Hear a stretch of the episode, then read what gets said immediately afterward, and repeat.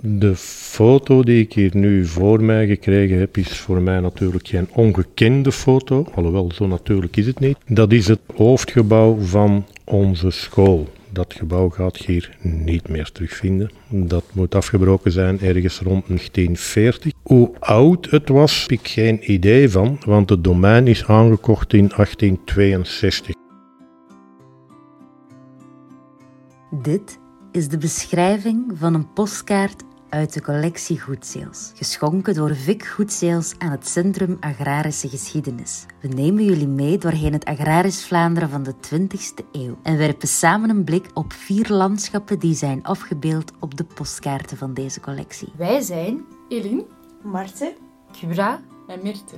studenten culturele studies aan de KU Leuven en dit is Groetjes uit Agrarisch Vlaanderen. In deze aflevering spraken we met Dirk Geraerts, technisch directeur van de tuinbouwschool Horteco in Vilvoorde. Hij neemt ons in deze aflevering mee naar het prille begin en vertelt ons wat meer over Horteco vroeger en nu. Wat zie ik daar nog op? Ik zie daar ook de voorkant van de school, het, het grasplein voor het gebouw. Want dat gebouw staat quasi op dezelfde plaats van het hoofdgebouw nu. En dat grasveld is er ook nog. Er staat natuurlijk ook in het Nederlands in het, en in het Frans hè, uh, École d'Horticulture de l'État en Staatstuinbouwschool vooraan opgeschreven. Het tweetalig opschrift op het toenmalig hoofdgebouw is vervangen door het Nederlands. De protesten van Leuven-Vlaams hebben ook lang nagezinderd in de tuinbouwschool, waardoor de Franstalige afdelingen vertrokken naar de toenmalige tuinbouwscholen Jean Blou en Louvain-la-Neuve. Dus daarvoor waren we inderdaad een tweetalig onderwijs. En niet alleen dat, ik denk dat wij zelfs ook voorloper waren in het gemengde onderwijs. Want ik weet uh, vanuit de foto's uh, dat daar toch wel redelijk wat dames ook op afgebeeld staan. Ja. Dus uh, daar waren we denk ik ook wel voorloper. Met daarbij ook, wat heel belangrijk was, uh, Franstalig. Uh, ik denk dat wij hier in de school over al de jaren van het bestaan van deze school, dat wij ongeveer een 39 nationaliteiten hier gehad hebben. De school kent in die tijd ook een afdeling koloniale studies. En natuurlijk zeer veel uh, leerlingen vanuit uh, Afrika, Zwart-Afrika mm -hmm. dan toch zeker. Denk ja. natuurlijk maar aan, aan, ons koloniaal verleden. Congo, Rwanda, Burundi enzovoort. Want we hadden hier ook een koloniale leergang. Dus uh, voor een opleiding om effectief aan land- en tuinbouw te kunnen doen in, in onze kolonies op dat moment tot de jaren 60. De koloniale leergang heeft hier nog iets langer doorgaan. De exacte mm. datum weet ik zou ik moeten opzoeken terug, maar is nog iets langer doorgaan. Dat was toch een belangrijke richting en die, die was voornamelijk in het Frans. Een van de beroemdste studenten was Paul Panda Fernana Mfumu. Hij maakte onder het koloniaal bewind in Congo als eerste en enige tijd ook als laatste hogere studies af. Hij was een agronoom en intellectueel die naar België kwam op zevenjarige leeftijd als huisbediende van Jules Derscheid en zijn vrouw. Na zijn middelbare studies aan het Athénée Royal van Elsene legde Fernana een geslaagd toegangsexamen af en begon hij in oktober 1904 aan de Rijkstuinbouwschool in Vilvoorde. Dit is maar een klein deeltje van het indrukwekkend verleden van deze school. Maar Dirk vertelde ons ook wat meer over de geschiedenis van de schoolgebouwen. Wel, uh, ook dat is een heel verhaal, zoals alles hier bij Orteco een heel verhaal is, want u spreekt over het gebouw. Ik denk dat wij hier op de site, we hebben een, uh, de school beslaat op dit moment een oppervlakte van 52 hectare. Uh, maar eigenlijk moet je rekenen dat op de school rond de jaren 80 en effectief rond uh, 78, 79, 80 tot, in 182, dat hier gigantisch geïn, geïnvesteerd is.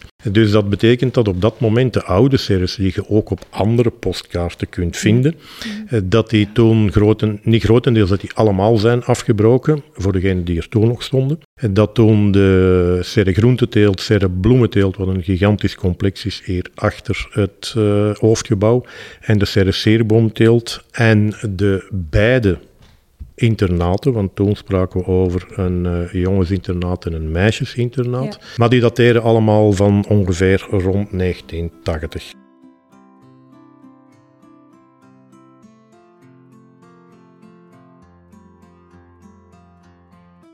Op dit moment telt Vlaanderen ongeveer zo'n twintigtal land- en tuinbouwscholen.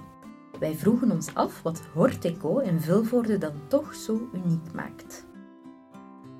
Wat is er onderscheidend aan Ortico? Dat we al zo oud zijn, maar dat zie je natuurlijk niet. Zeker in vaste geschiedenis is uh, een belangrijk, een, waar, waarin onderscheiden wij ons wel. Ik denk ook, en, en dat is dan vrij direct, uh, het leerlingenaantal. Wij zitten rond een duizend leerlingen, wat zeer veel is in uh, ja. dit domein. Natuurlijk ook omdat we een vrij volledig um, opleiding zeggen, natuurlijk geven we volledige opleidingen, maar we, hebben, we zijn ook toch ook wel redelijk vrij volledig met de mogelijke richtingen die we aanbieden. Wat onderscheidt ons verder nog? Ik zou zeer graag zeggen, en ik ga dat ook zeggen, dat en het is ook, ook waar. Ik denk dat de horticultuur, want dat valt natuurlijk ook een beetje terug op de historie van de school. Het is een zeer, groot, uh, een zeer grote school in oppervlakte. Wij hebben ook geen uh, speelkoeren en van die dingen. Dus men is hier over het algemeen nogal redelijk vrij. Dus vrijheid, blijheid is wel iets voor Ortico, binnen bepaalde grenzen natuurlijk. Daar waar je uw verantwoordelijkheden kunt en wil nemen, kan dat natuurlijk allemaal. En dat is een beetje, wij noemen dat de, de, de Ortico-cultuur. De afstanden tussen de gebouwen zijn hier groot maar afstanden tussen mensen zijn eigenlijk, zowel op vlak van personeel als leerlingen naar personeel toe, zijn die eigenlijk vrij klein. We leven in een gemoderniseerde wereld, waar landbouw volledig geïndustrialiseerd is. Maar landbouwscholen passen zich aan aan deze veranderingen.